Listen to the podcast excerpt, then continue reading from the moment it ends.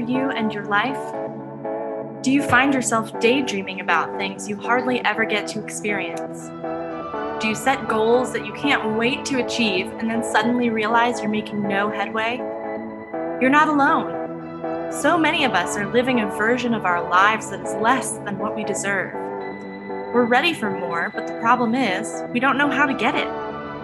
This podcast's intention is to fill you up with tips, tricks, and tools to unlock your motivation, get energized, and begin living a life of your wildest dreams.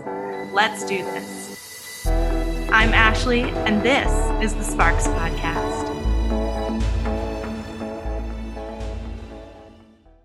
Hello, hello. Welcome back to the Sparks Podcast. Thank you for joining me for episode two. Today, I'm so excited to talk about one of the free resources I have available for you. You can find it on my website or um, on my Instagram, linked in the bio, and I will also provide you a link to it in the show notes today so that you can locate it and follow along and, um, you know, go through it yourself. So, today I'm going to talk about the guide to thrive in the new year. This is a free resource that I put out at the end of 2020, but I want you to know that it is still super usable in the beginning of this year or truly at any time ever.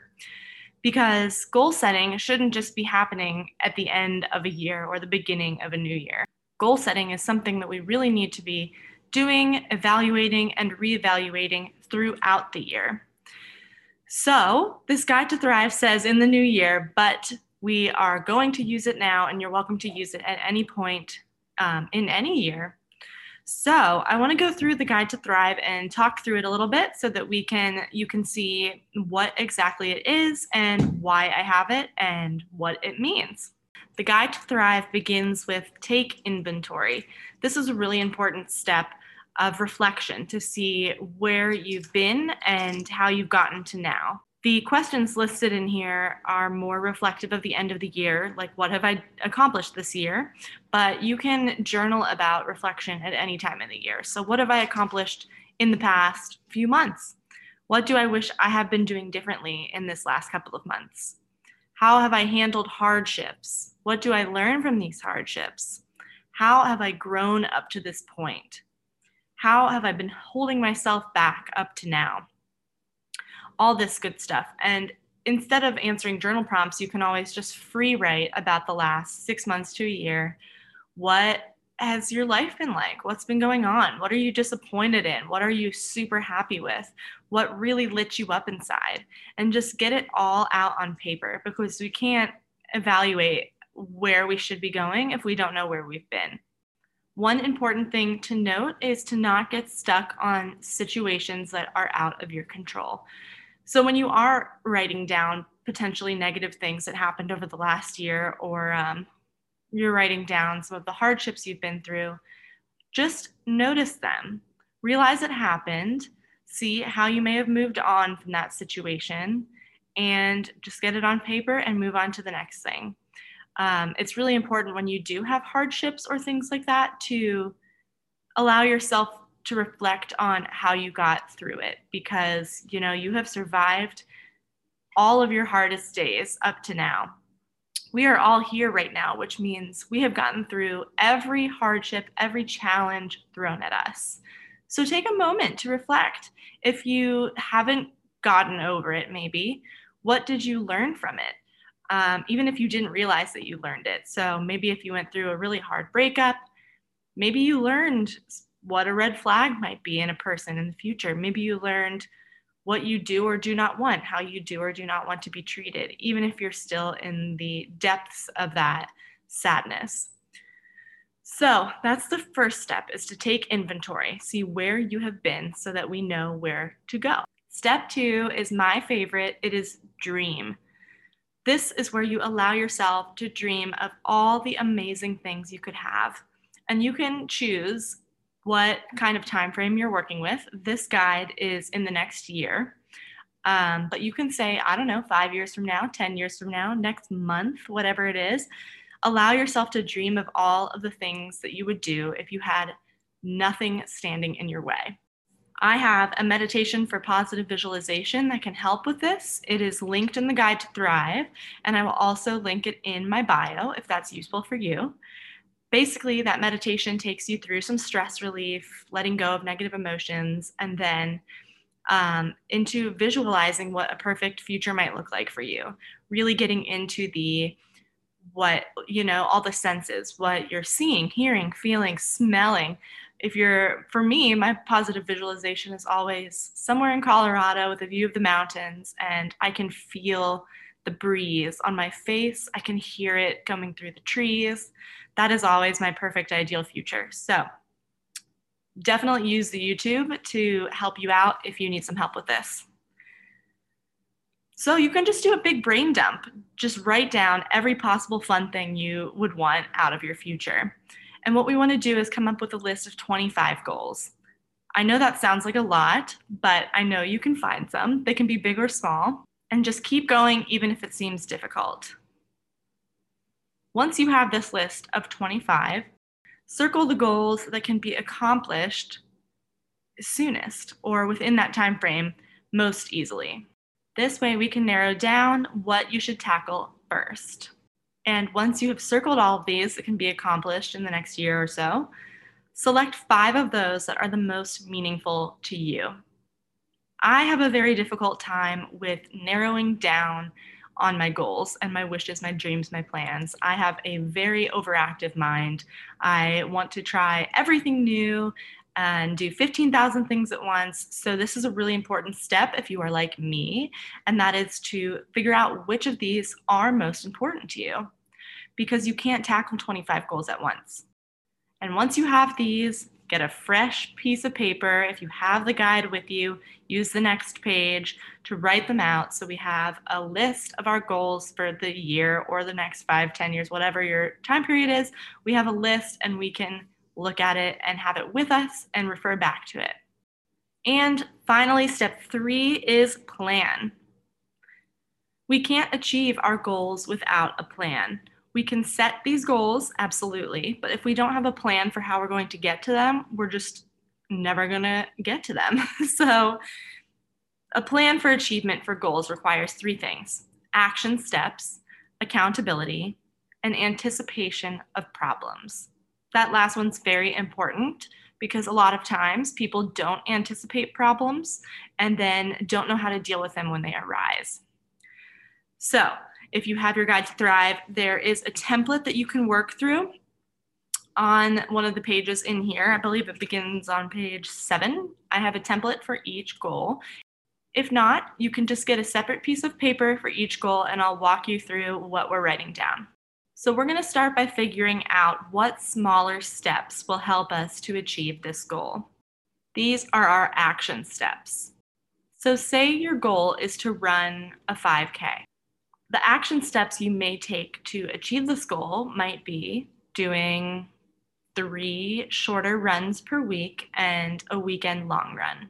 So we're being specific about how many we're going to do, what length we're going to do, and the time period in which we're going to do them, which is in this in each week.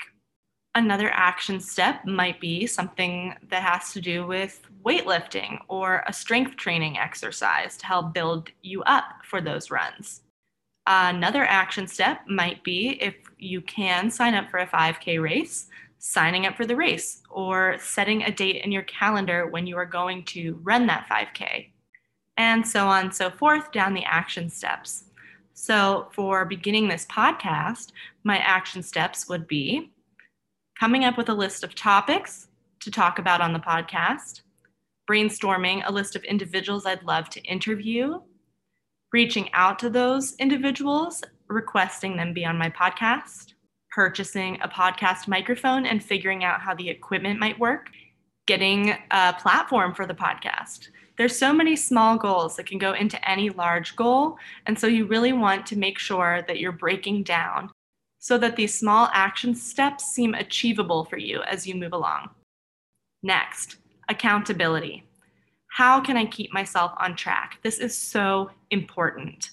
It's important to evaluate yourself and to know what is best for you to stay on track.